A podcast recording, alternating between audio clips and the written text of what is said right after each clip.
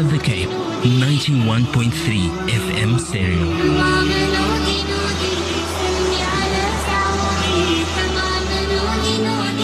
My radio station, your radio station, our radio station, the voice of the Cape. Assalamu alaikum wa rahmatullahi wa barakatuh. Welcome to another edition of Questions and Answers. A very good evening to you. I'm Khawa Solomon. Shukran so much for joining us and please do stay with us for the next hour or so. A big, big shukran to all our listeners and those who are sent through questions for their patience. Once again, we see the holy month of Ramadan has passed, but looking at some new questions and also some questions that has come through the month of Ramadan. But inshallah, Sheikh will answer them in good time. Please just do await your answer. We will, an- will be answering questions as they follow. If you do repeat and send them again, we will just give a shortened version of it, Sheikh, at least. And then, inshallah, um, you may continue sending your SMS questions on 47913. But let's welcome back Sheikh Ebrahim Moos. Assalamu alaikum to you, Sheikh. Wa alaikum salam wa rahmatullahi wa barakatuh to you, Sister Hawa, and also to all our listeners of the Voice of the Cape. Sheikh, we're going to get straight into the questions. We have lots um, backlogged. So, Alhamdulillah, the first one says, Salams. What rights does a stepfather have over stepchildren? He has raised them as according to my in laws. He don't have any rights over them. بسم الله الرحمن الرحيم الحمد لله والصلاة والسلام على رسول الله وعلى آله وصحبه ومن والاه uh, Of course, saying that he hasn't any rights over them is not is not accurate, is not correct, uh, because the fact that he married their mother, it would mean that uh, there is there are definitely some rights that he would have over them. Uh, because there would be a mahram relationship between him and his stepchildren. He's not allowed to marry his stepchildren, etc.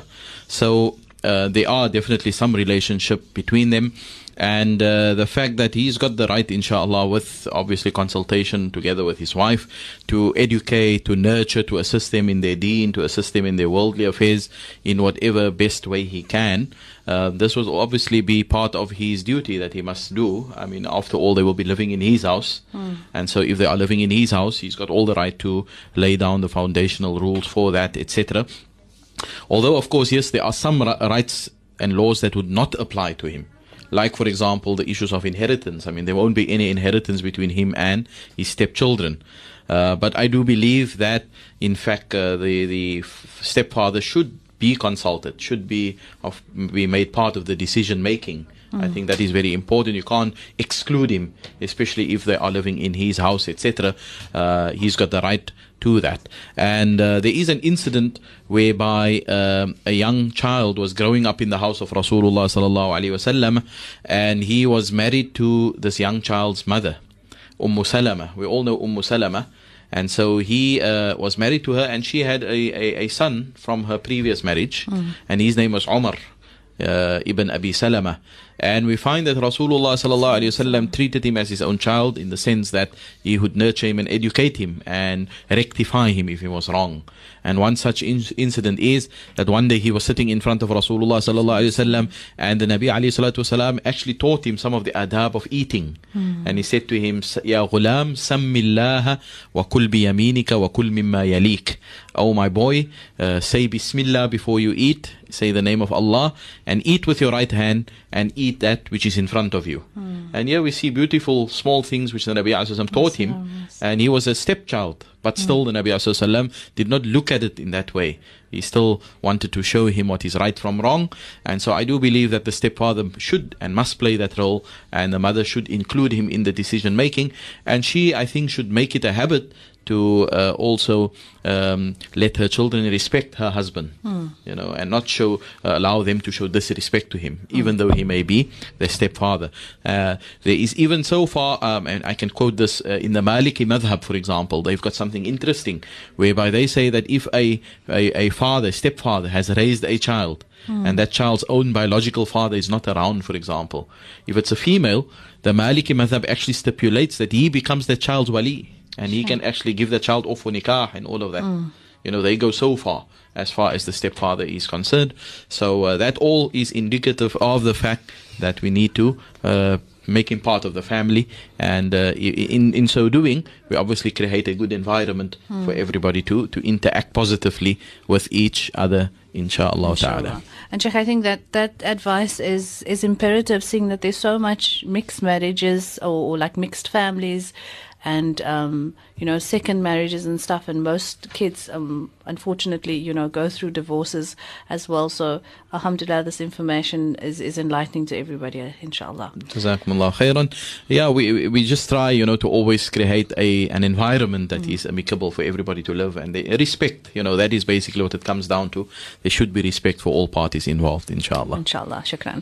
Salams, what is the hadith concerning a woman who never marries in the world? Um, will she have a nikah in, in Jannah, Sheikh? I'm not too sure about the hadith. I, I haven't seen a hadith myself. But uh, certainly, a person who was not married in this world, remember, Jannah is there for our pleasure and for our reward. And Allah Ta'ala will, is going to give us and afford us whatever our hearts desires, inshallah. Inshallah. So, uh, this woman that was never married, inshallah, I'm sure, you know, if that is her desire to be with a partner, Allah Ta'ala will give her that in Jannah. Um, and that is definitely part of the pleasure and the, the, the bliss that will be experienced in Jannah. Uh, but like I always say to people, you know, it's, it's, it's fine and well to, to wonder about these things. But for me personally, and to work for Jannah first, you know, I want to Yes. make sure I get there before we go into all these details. Uh, but yes, in a nutshell, uh, there's a hadith that show the Prophet ﷺ says that in Jannah is ما لا عين رأت ولا أذن سمعت ولا خطر على قلب بشر. Whatever is in Jannah is what the eyes have never seen, what the ears have never heard, and what even the mind cannot imagine. That is the greatness of Jannah, you know. There's so much gifts that Allah is going to give us, inshallah. So this woman need not be concerned, inshallah. Allah will look after her and grant her whatever her wishes are in Jannah. And if it is so that a, a wish is to be with someone, definitely Allah Ta'ala is not going to, uh, you know, deprive her of that particular joy.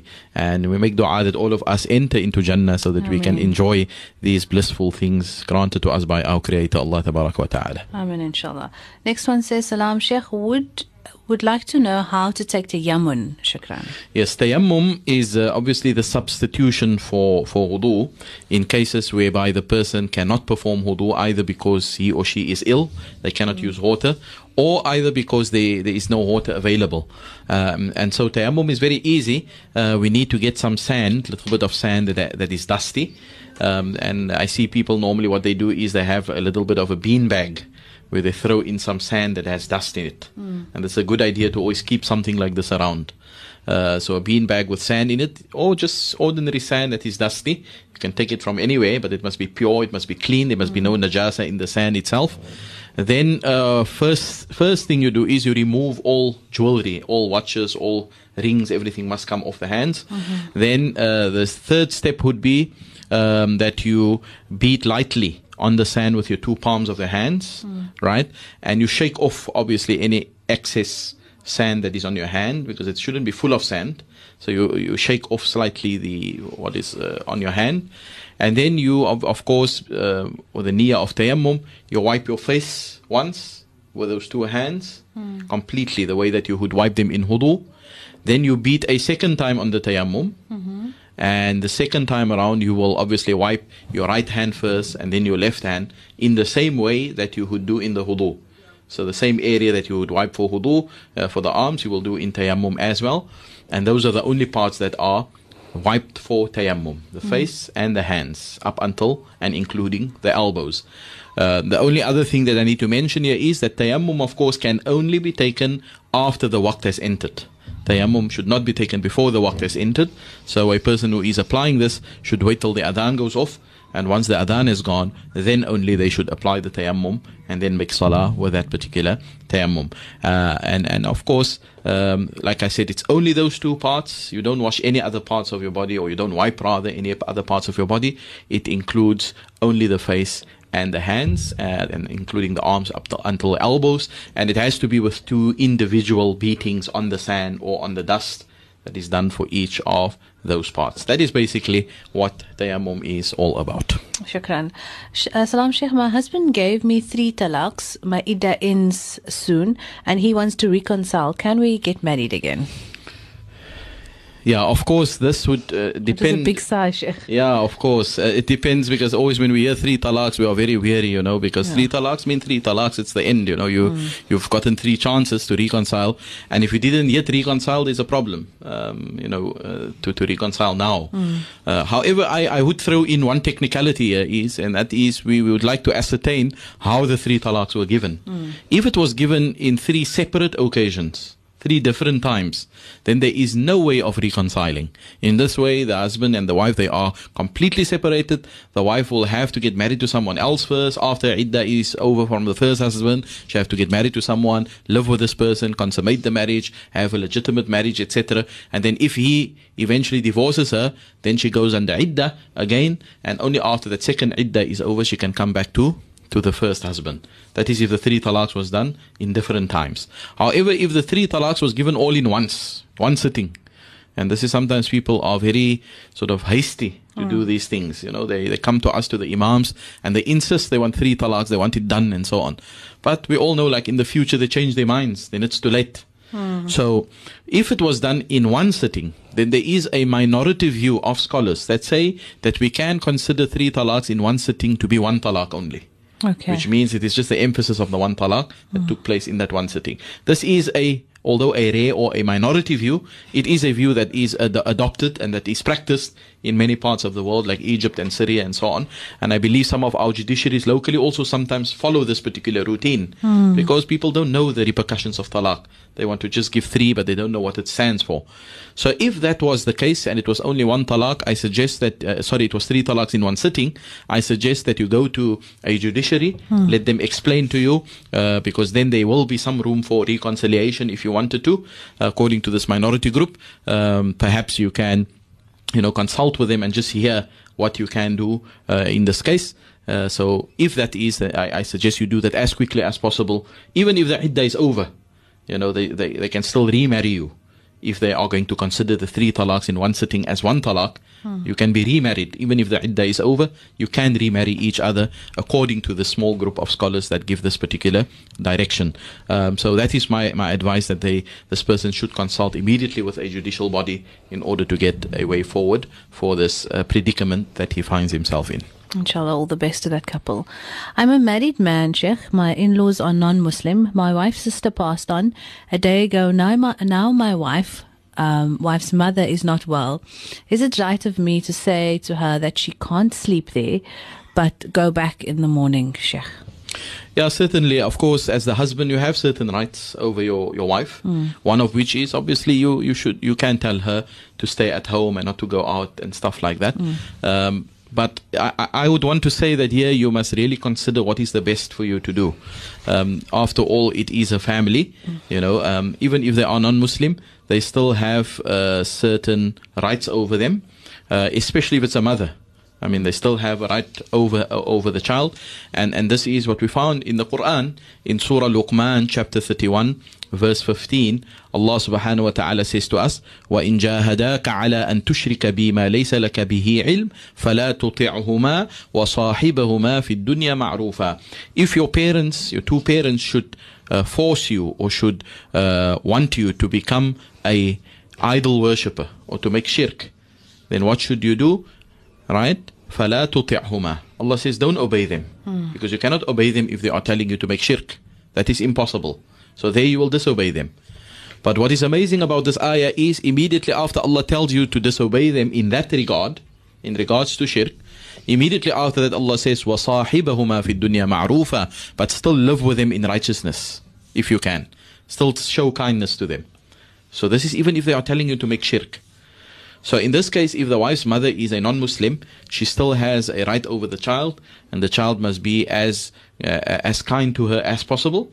So it, it happens to be your wife now, unless of course if you think that if your wife is going to sleep over, it's going to affect her deen or she's going to be in an awkward position. Let's say they're going to drink all around her and it's going to be a place of najis where she can't make salah and stuff. Mm. If that is the case, then yes, then you say to her, you don't have to sleep over, but rather go back in the morning. Mm. But on the other hand, if you know that that won't happen, let's say they do respect her religion as a Muslim and they will give her a space to make a salah that is clean and they won't drink in front of her and there's nothing that is going to put her deen at stake, then in that case you should consider not to, to bar her from even sleeping over because if it is going to be that she's going to serve her mother, then that is a good act, you know. It's a good, uh, uh, it's actually an act of da'wah as well towards her mother to show that this is what Islam stands for. And even Sayyidatina Asma radiallahu anha, who is the daughter of Sayyidina Abu Bakr.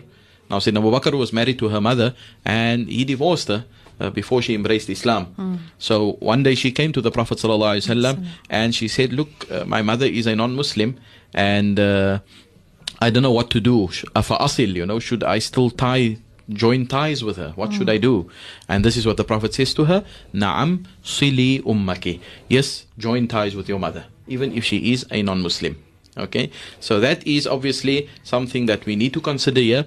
Uh, while saying that you've got the right to tell her not to sleep over, you've got that haqq, but just try to exercise it with hikmah, with wisdom. Think also of the fact that it is a mother after all. It is the one that brought her into this world.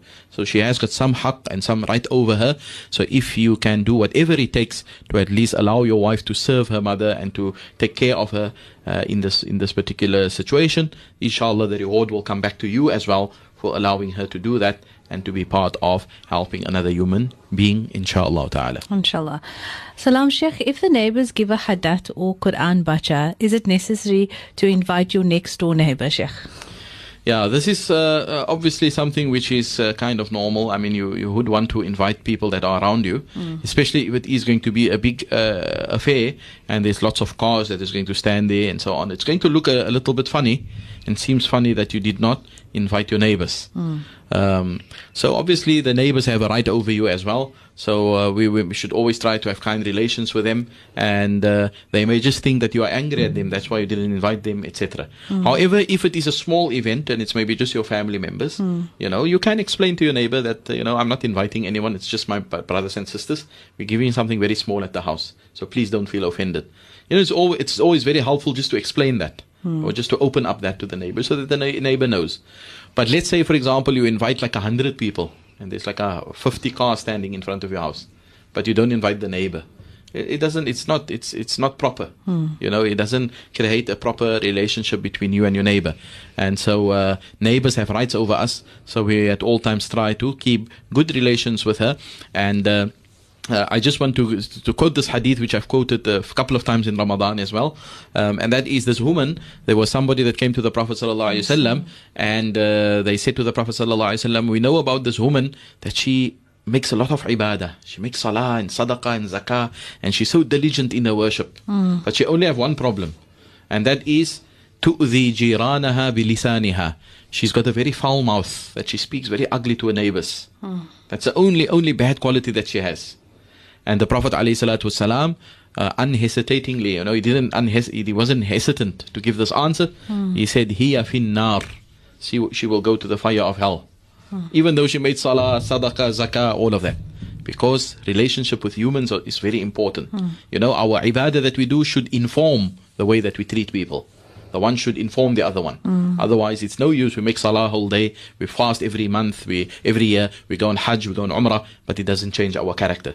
So especially with neighbors. Yeah, this woman it was uh, doing everything good except that she was bad or she wasn't having good relations with the neighbors. The Prophet ﷺ did not accept that. He said she will not be in a good position. So yes, if you're giving a khatam or you're giving something and you are inviting a whole lot of people, then it, don't don't offend any neighbors. At least the close ones right next to you.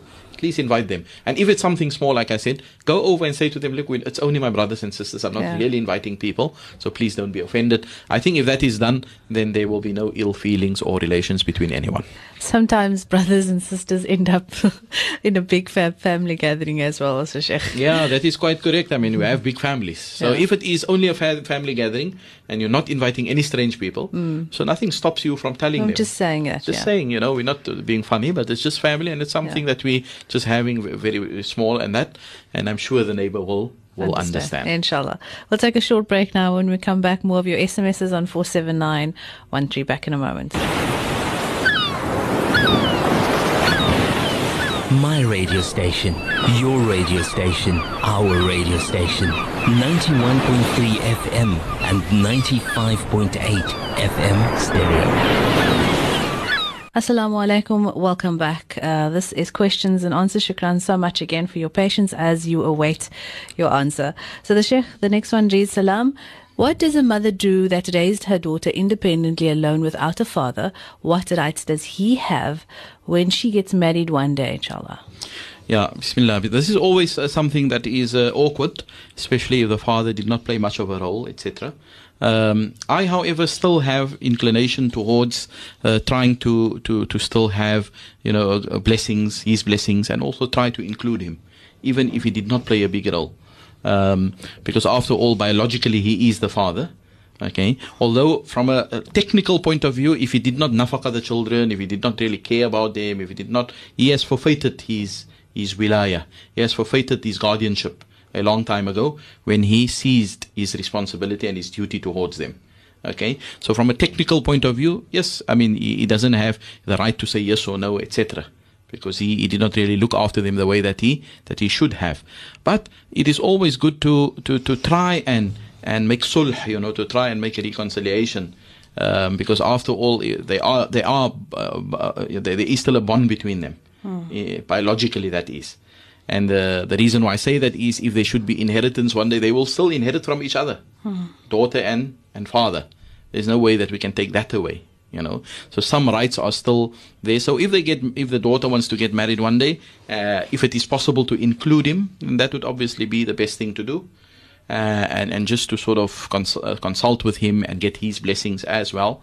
I mean i had cases like this where we did this. We actually went to the person you know although he was never involved really. Mm. But that may just change his heart you know. He may just want to uh, you know make up for the losses. He may just want to realize he doesn't want to die in that state where he has got no link with his family. Hopefully, inshallah, from then onwards, he will be more close and try to at least do something for his children, mm. which is uh, something we should consider.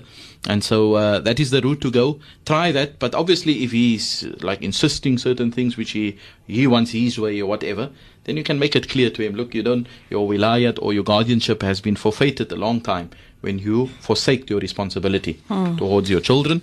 So we are just doing this out of kindness, you know, to include you.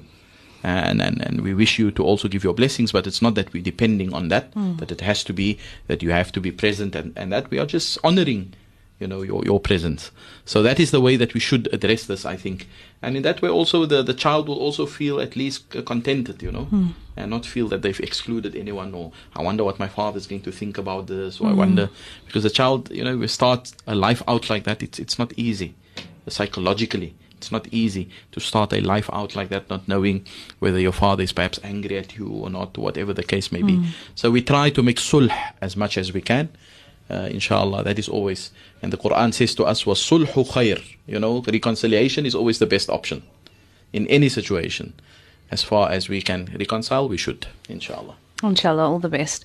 So the next one is a, is a fax um, question we've received, quite a lengthy one, but I think the gist of it is with regards to um, additions and uh, uh, yeah, additions to uh, s- certain verses of the Quran, saying that you know, according to what he's been taught, many ustads say do not add or delete any words of the verses or punctuations from the Holy Quran. Example, he tried to. He said he, he's also looked at Yasin and um, has not found anything regarding um, what what is commonly said as Yasin wal Quran al Hakim, sallallahu alayhi. And he's a revert, so he's a bit confused, Sheikh. Hmm. Um, so just please explain that. Yeah, that is of course a valid concern that he has and a valid confusion uh, because uh, there are certain things that are sometimes added or that is not really found to be written in the Quran. Hmm. Um, what I want to say here is that it does not mean that automatically if it's not there in the Quran that it is wrong. Uh, we can't come to that conclusion. And I'll give you some proofs for that as well. Okay. Um, the fact is that the Quran has been written down. It has been preserved by our hufaz. Okay, so nothing can be added, mm. nothing can be deleted. You know, somebody will easily pick up that this is not part of the Quran. For example, when we recite Surah Al-Fatiha, right? What do we say at the end of Surah Fatiha? We say Waladdaleen and then we say Ameen. Ameen yes. If you look in the Quran, Ameen doesn't stand there. Mm. It's not part of it. But yet we know as Muslims that it's not part of the Fatiha, mm. but it's a dua that we make at the end of Surah Al-Fatiha to say, Oh Allah, accept because you made a lot of dua in Surah Al-Fatiha. Okay?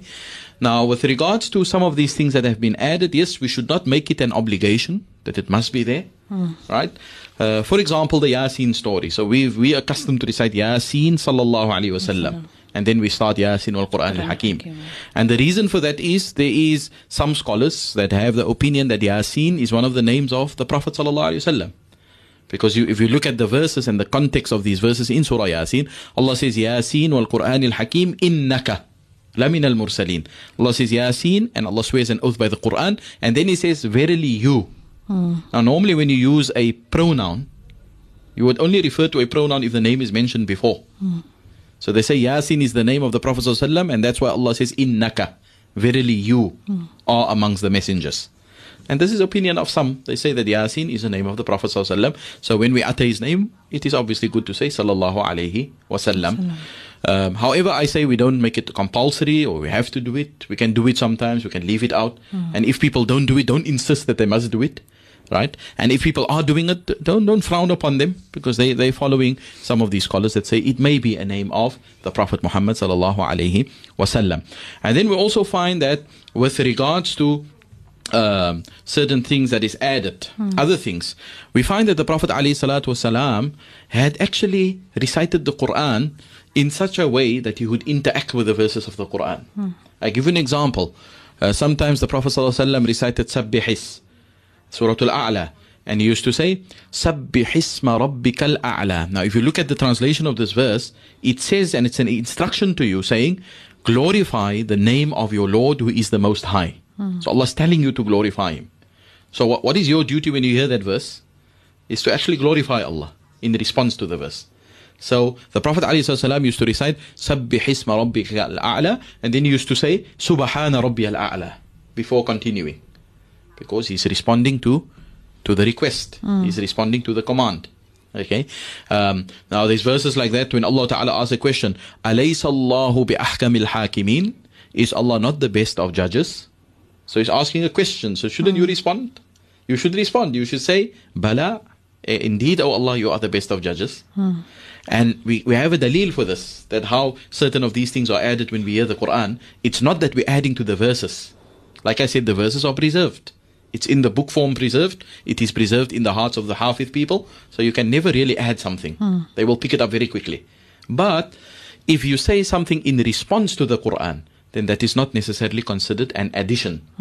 Like when Surah Ar-Rahman, one of the most beautiful chapters that came down, Ar-Rahman allama al-Quran.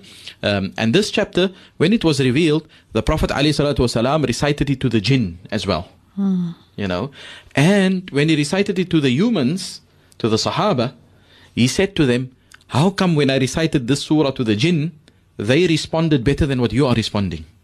Because each ayah that is repeated in Surah Al-Rahman is the ayah that says, فَبِأَيِّ آلَاءِ رَبِّكُمَا تُكَذِّبَانِ And this ayah means, which of the favors of your Lord will you deny?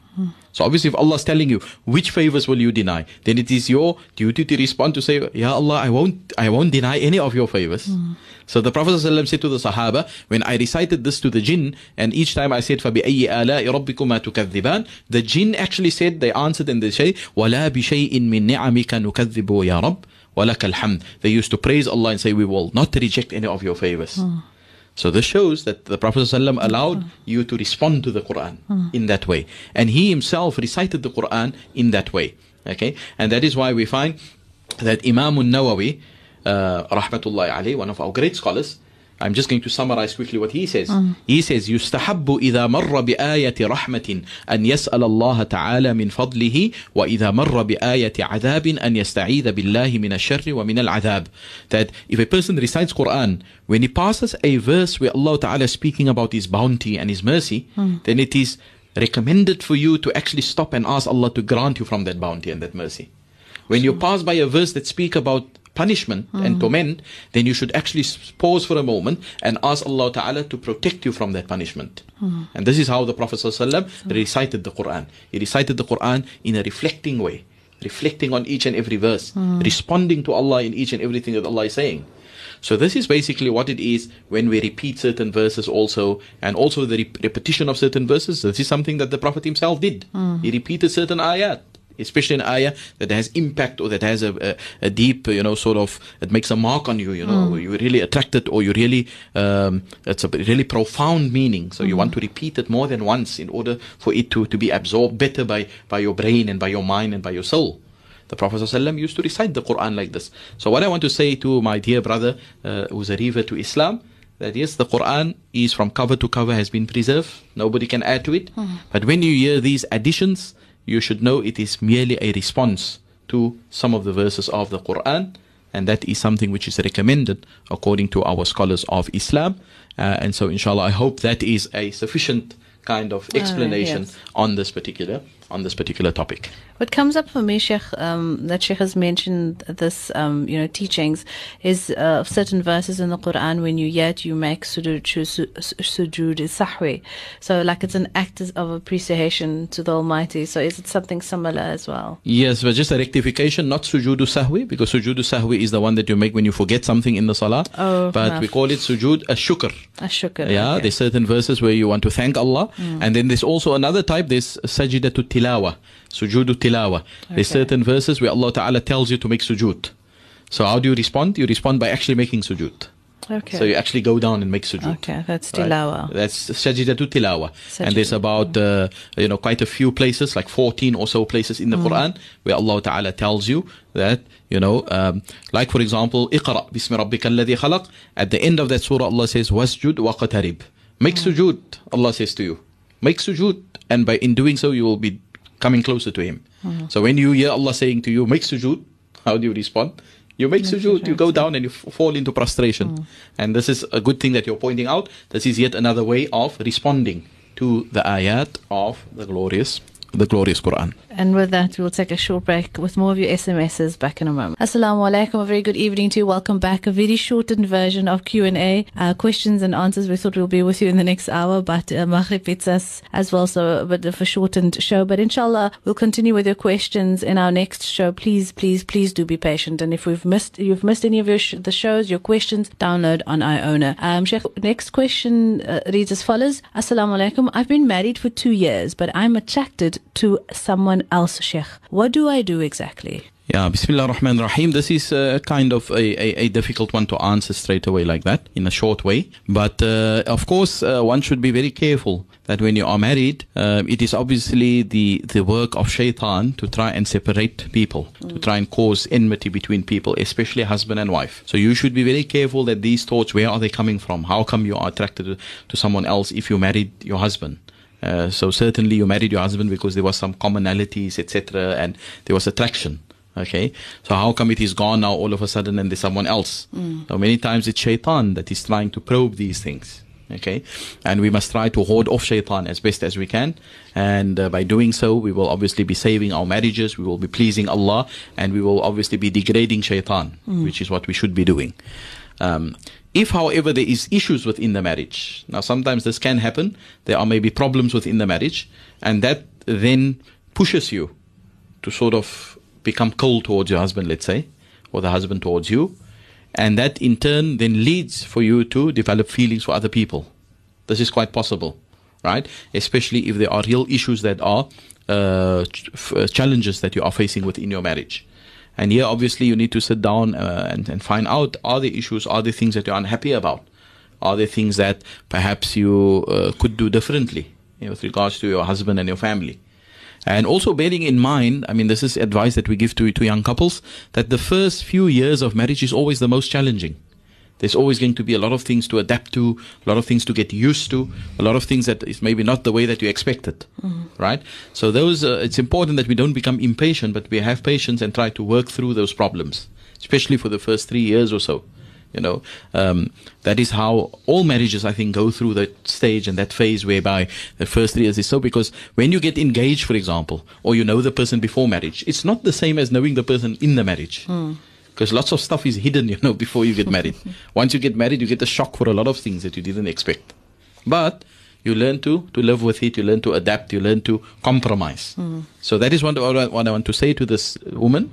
You were only married for two years, so inshallah, be patient. And uh, those feelings, obviously, you need to know where they are coming from, mm. why they are there. Are they there because there's problems? Are they there because your husband don't treat you well? Mm. Then you must sort out those problems. But don't let shaitan just come in and take your mind away and say you're in love with someone else and so on, because that is it's it's it's not true. You know, sometimes it's not true. It's just running away from the actual problem that you may be facing. Um, so that is what I can say in this regard.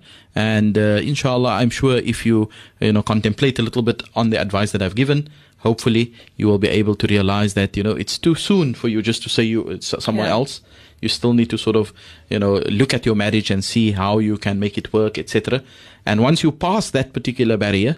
Then you'll see everything go smoothly after that again. Inshallah. You know, although there will still be issues, hiccups, and so on, but you'll always have a way of dealing with it appropriately.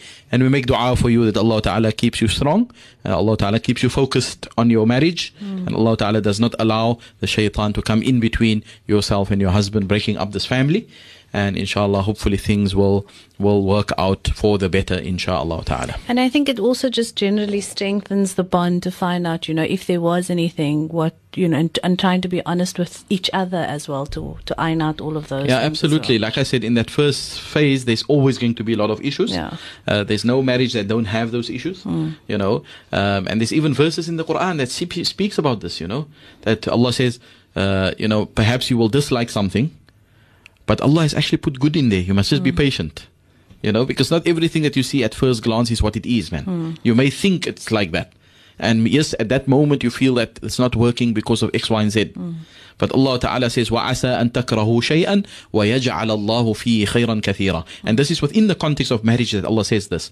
That perhaps you will dislike something, but Allah has placed a lot of good in there. Yeah. You just need to be patient, you know, just need to see the bigger picture. And hopefully you'll see at the end of the day that things can work out if only you put in the effort and you work towards a successful marriage. And that is all you can do and, and work hard and make dua, you know. Hopefully things will work out for you, inshallah. All the best to that individual and that couple, inshallah. Unfortunately, Sheikh, that's where we have to leave it for this evening.